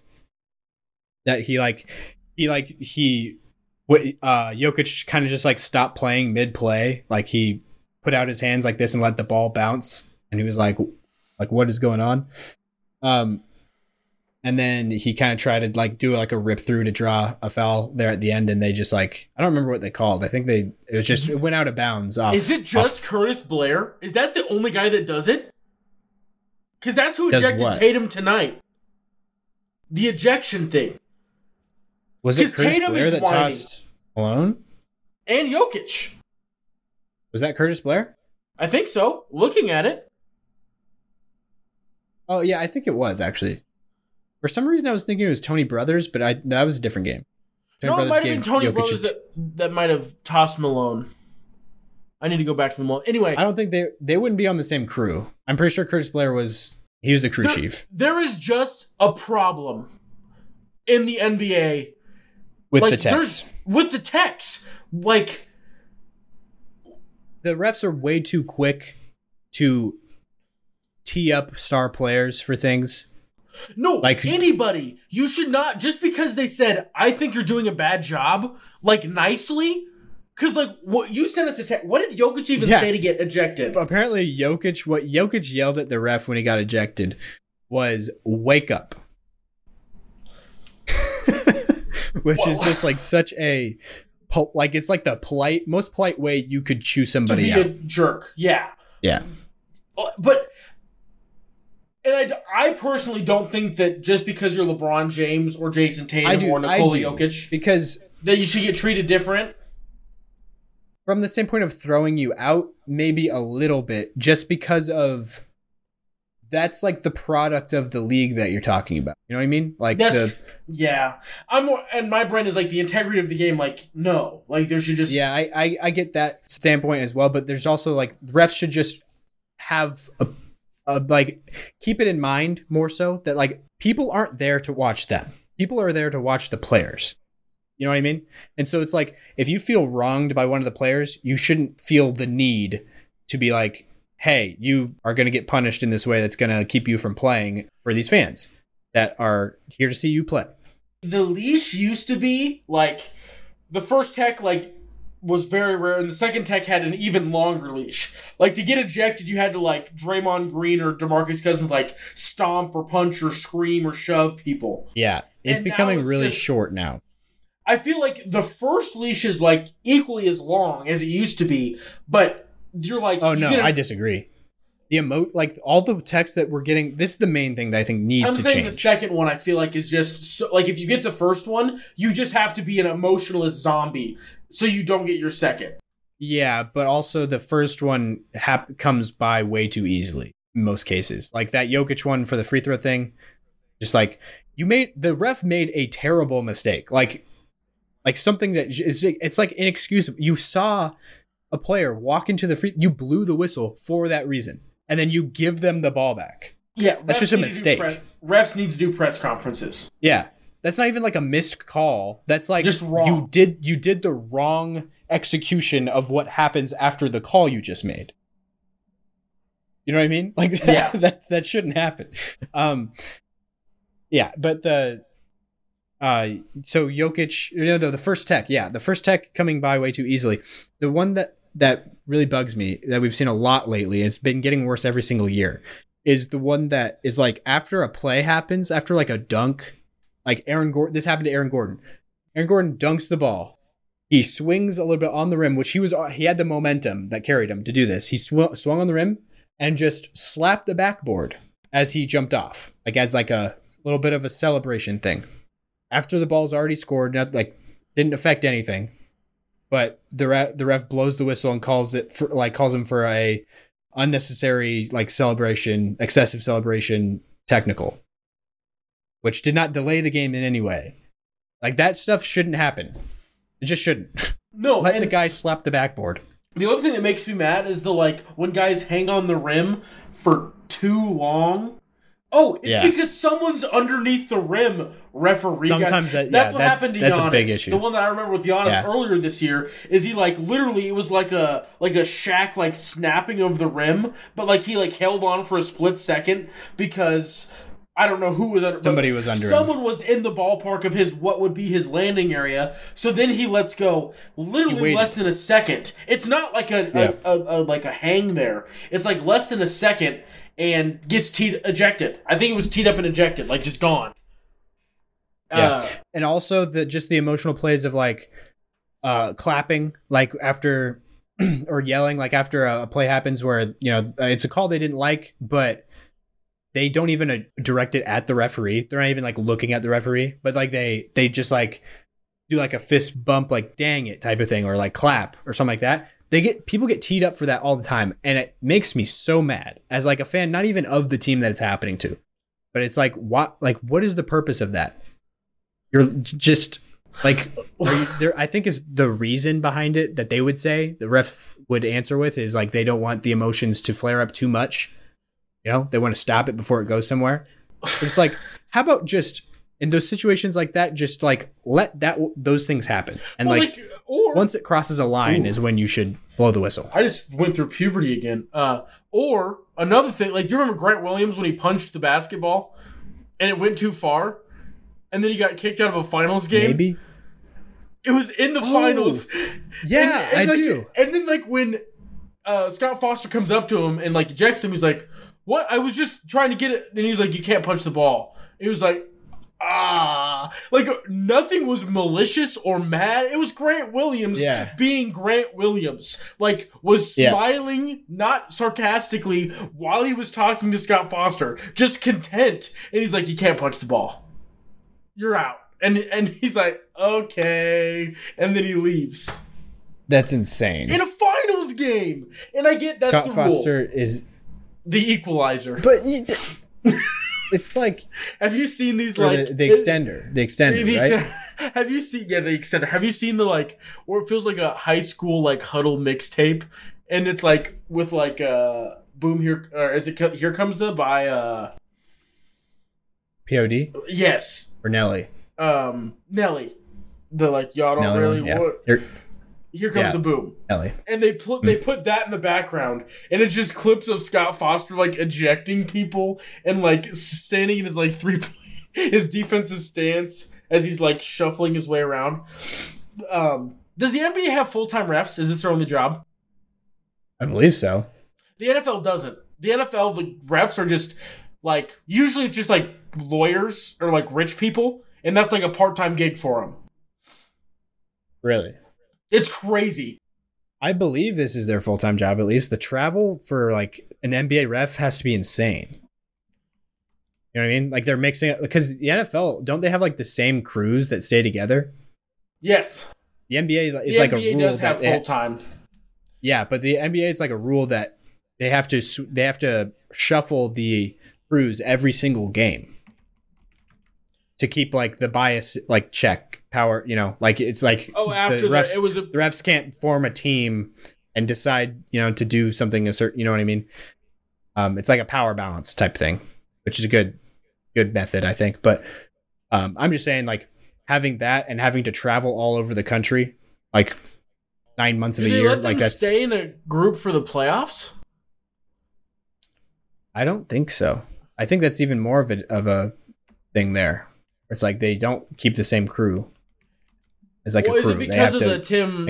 Uh, the Tim. Uh, uh, Don. What's his name? Who is he? Like, what does he do? NBA ref formerly. Then he got like, um, like betting or something. Tim. Tim Donaghy. Oh, I think I know who you're talking about, but I don't know his name. I don't know if that's when they implemented that. Like, you have to like constantly. That guy was bet. Yeah, and Scott. There's like a lot of evidence to suggest that Scott Foster knew about that stuff and and should have been kicked out of the league as well. Um. Also, just But the throw thing that out that there. okay, so like Scott Foster does so many things wrong. Yeah. But he does he does wrong everywhere. It's not like he doesn't like just hate Chris Paul like people say. He doesn't just hate the Sixers, doesn't just hate the he hates any series not going to 7 games. He just he also hates Chris Paul. he I'm just gonna does say for sure. He does Yeah. for sure hate Chris Paul. Just looking Um, at the numbers of like the game, all the games he- that Chris Paul like- been tossed, like almost all, literally almost all of them were Scott Foster. No, I was going to say Chris Chris Paul in playoff elimination games. If And- it's and Scott those. Foster, is 0 for like sixteen. I don't even think elimination games, just playoff games in general. He like just has never- He's won like three, and like he's lost like twenty eight or something like that. Wow, Scott Foster has officiated 1,617 regular season games and 226 playoff games. His favorite book is Golf is Not a Game of Perfect. His favorite meal Okay. is the Maryland Blue Crabs with corn on the cob. Uh, he would like to visit Italy. Italy What is this? And his his favorite movie is Braveheart. The National Basketball Yeah, Referees Association. Can we stop this? I don't want to read about Scott Foster. You don't want to know about his his talent is he can body surf. I don't even know what that means. I don't want to know what it means. His Um, bucket list is to win gold at the U.S. Open pickleball championships. Um, I'm not His even going to comment on this. TV You're gonna move His right on. TV shows are Shameless and Ozark. And his favorite musician is Spearhead and Michael Franti. Don't know who either of those people are. Um, do you want to know his favorite app, or would you No, like me to okay, stop? we're, let's stop. I think we're because we're already past the time that you said you would be able to record. Um, oh no, I'm fine. I just have to go to work tomorrow morning. It's okay. Okay, but let's at least touch on that Reggie, the thing that you brought up: Reggie Jackson and DeAndre Jordan returning to their prime selves against And the almost- Clippers. Reggie Jackson almost uh, surpassed his prime. oh Also, yeah, for sure. we- Thirty-five and what? Thirty-five and thirteen or something like that is what he had. Weirdly enough, against the Clippers, of all the teams for these dudes to dial back the clock, against Oh, yeah. the Clippers, how Reggie fitting. Jackson always plays really like both. I shouldn't say always. Both the games that he's played against the Clippers so far in Nuggets uniform, he's played very very well. um, but yeah, let me pull up the stats for that game. That should have been something we prepared for. But thirty-five. Yeah, that's wow. My memory is pretty good. Thirty-five and thirteen is what he had. Um, thirteen assists for Reggie Jackson. Dang. Yeah, pretty 35 good. 13. And five rebounds to go with it. Um, DeAndre Jordan, 21 points, 13 rebounds, five assists. Like, kind of like a, a tame down Jokic stat line. Yeah. It was like Jokic, like three or four years ago, was that stat line, roughly. That's an Alperen Sengun stat line. Yeah. Except for, yeah. A little, put a little bit more in the assists, take less rebounds. Yeah. That, be. But no, it was it was it was fun to watch. Cause it just was like, Yeah. what is going on? I thought this was an insta lose. I thought the Clippers were finally gonna get a win against a good team, and then just Reggie Jackson exploded. But yeah, the a win against a good team is not it's not genuine It- because Yes, the team that we that was rolling out there, this was the starting five. Reggie Jackson, KCP, uh, Michael Porter Jr., Justin Holiday, and DeAndre Jordan. not full strength. Yeah, so we're without our two best players, Jokic and Murray. And then the guy who most would say for the past year or so has probably been our third best player. So far this season, I don't know, maybe third, fourth. He's either third or fourth, and that's Aaron Gordon. So we were without Those all three, three- of those players. Those three guys were not playing. Three of Yeah. your top four were not playing. Mhm. And Jokic is like the top most top one that a top one can be. Yes. You Um so that was that was pretty insane that we were able to beat the, the Clippers at completely full strength. You know, I mean, and a good literal, game from Kawhi. Not not great shooting, but miracles. Like Reggie Jackson at how old is he? Uh 32, 33.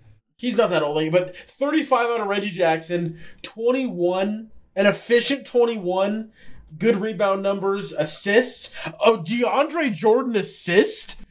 Dude, the, yeah, no, he he I feel like he's like an understudy for Jokic now. He's like taking notes. Yeah, like the dribble handoff game that like he's just he's like way better at it than I was expecting. It was like he must just like exactly like you said, take notes from Jokic Like he's like something. a pro's pro. Like he's like, this But is what the- you need me to do. I'll game- do it. the two man game of Reggie Jackson and DeAndre Jordan was insane. There It was, was literally art. five alley oops, five alley oops from Reggie Jackson to DeAndre Jordan that were successful dunks.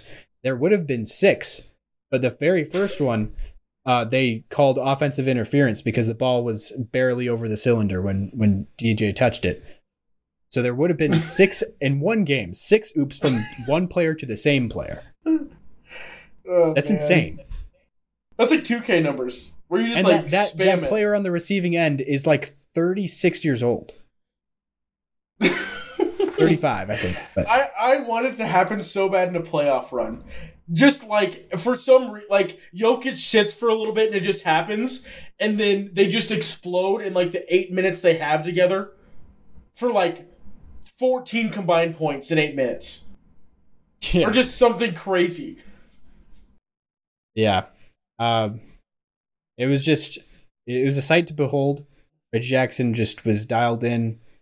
Um and also one of our shorts from the summer is uh aging really well. That one of me talking about reggie jackson how i feel like people are are dismissing what the like what he could be for us this year you know because like when he got signed in free agency people were like not happy about it a lot of people.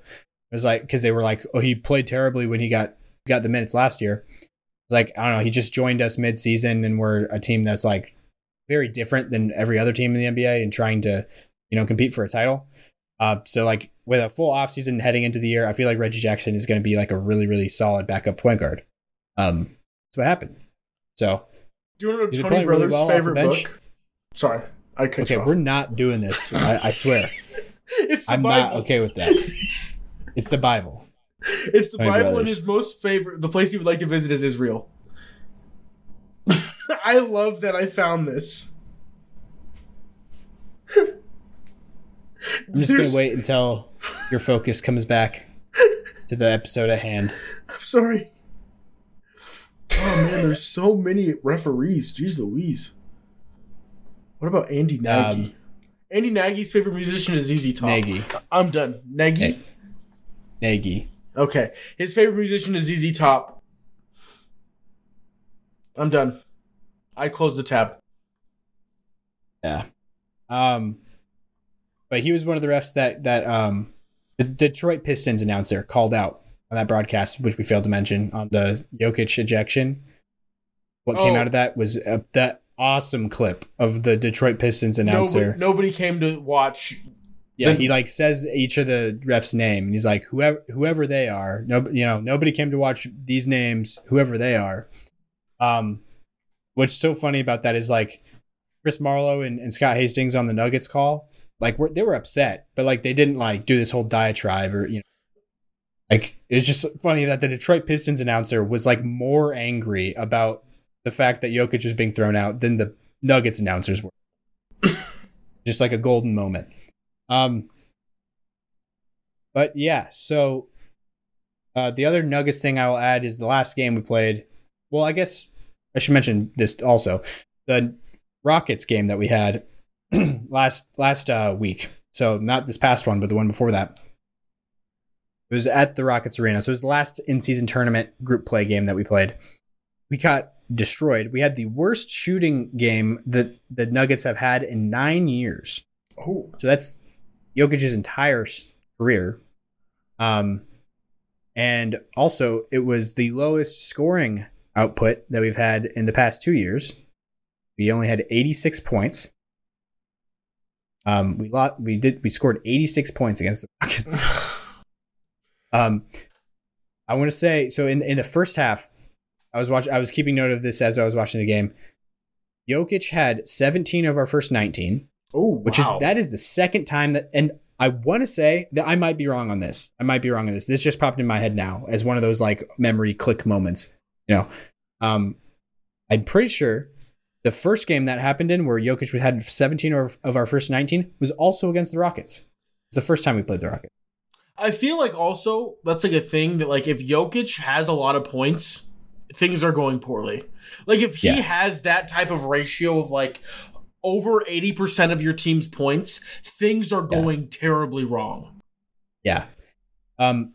So, yeah, for the first full quarter of the game, there was only three people who scored. The Nuggets. Three players scored. The entire first quarter. Hmm. ACP had two points. I think MPJ had like five, and Jokic had the rest. And then, so eh, also our bench first bench point didn't come until like the second half. Um, so yeah, it was just a bad game all the, all the way around. But then we played the Rockets again on uh, a week later ish. Well, not a whole week because we played that Rockets game, first one, or second of the three. We played them three times now. Second time we played them was on Friday. Third time we played them was this week on to Wednesday, I, I want to say. Um, and that game was a lot better. We put up 76 points in the first half. So the math on that, we, we scored 86 points the first game. Second game against the same team, less than a week later, we put up 76, well, 10 points less in the first half alone. Oh wow. Um, yeah, Murray was back, but he really wasn't playing Wasn't very much himself. because, yeah, he kind of well, the his first shot of the game was a last at the end of the shot clock grenade from Michael Porter Jr., who went up for a shot in the corner and bailed out of it and threw it all the way back to half court. Like M- Jamal had to run to catch it at, at half court. Jamal was deep inside of the Nuggets logo at half court and just threw it up and and it went in. That was his first shot. Um, but uh, yeah, so but he he uh, rolled his ankle or something like that pretty early on, so he was he was out in and out of the game, uh, barely played. But uh, the big thing that game was MPJ. I guess just having Jamal there in the lineup was like enough to get MPJ back to normal, back into his confidence. Because Porter went off and had a, a great game. He had 30 points. Uh, I want to say 10, 10 rebounds and five assists. At 30, 10, and 5 from MPJ. Um, Jokic in that game had like, had, it was a, a 30 point triple double. Don't remember the exact digits on that one. But yeah, 30 point triple double for Jokic leading the way. But yeah, it was just a, that one was a great game. Where I'm feeling back on track. The Nuggets went through a really rough stretch, especially like all, all those games with Jamal out basically were, were pretty rough but we also were playing really good defensive teams, all of them on the road too. So we're still undefeated at home, um, and, which is just kind of insane. We're nine and zero at home, and oh, what's our record? Those are like Warriors numbers. Now we're thirteen and six, and we're nine and zero at home. It's a big Warriors vibes. Yeah. But yeah, so I guess that will do it on the Nugget stuff. I want to say I don't know if there's really kind of covered all the standing stuff, and we did our trivia. So we we are probably here end of our episode. Yeah. Be sure to head on over to patreon.com forward slash hoop theory to support Logan as he does a whole lot of grinding, putting out shorts, and producing my ramblings. Because that's pretty much, you don't hear all of them, but you hear a lot of them. Uh, he cuts, he sorts through all the garbage, cuts it all out. So go support him over on patreon.com forward slash hoop theory. Also, head on over to buy me a coffee if you're looking more for a one time uh, investment in entertainment as opposed to a uh, monthly installments. Uh, if you are able, we would appreciate it if you'd hit a like on the YouTube video if you're watching it there, as well as subscribe and hit the notification bell. And if you are on other sources, give us five stars, as it truly, truly does help uh, kind of get our information out there. Leave a comment if you are still here on YouTube, because I think that's the only place you can leave comments, isn't it? And Spotify, you can do Q and A, like leave a leave a question, and we'll answer it next episode. Yeah. We'll, we'll, I promise. We'll open up next episode with answers to questions if you're listening on Spotify. And if you're not listening on Spotify, head on over there and ask a question or uh, leave your favorite uh, book. As uh, we learned that Tony Brothers' favorite book is the Bible. Yeah. Bye. That's it. I don't have anything else. Yeah. I think um, it's the most important thing I learned today. I don't know about that, but um, Or Scott Foster's favorite movie is Braveheart. that's so basic. No, it's not. That is super. Okay, like if you polled the world, that's got to be like top ten. Braveheart. I don't know. My It's favorite like a movie. top ten answer. My favorite all uh, favorite movie of all time is Hunt for the Wilderpeople. So See, that's very a lot more niche. I don't think anybody will probably know that movie. Some people might. I don't know. Uh, yeah, I think there's a good amount of people out there that How would know. much did Hunt for the Wilder People make at the box office? Probably not a lot. I think it blew up on streaming platforms later. It blew up on like who blew up is like a relative term. But uh anyways, well the thing I was gonna add before we get out of here is uh all the links of all those things that Jacob just said, the buy me a coffee and the Patreon and all that stuff can be found in the description of both the show and the episode, wherever you're listening to this. And yeah, Jacob already hit all of the other nails right on the head. So I did my best. yeah. Uh, so we'll leave you guys with stay happy, stay healthy, and we will talk to you guys next episode. Peace.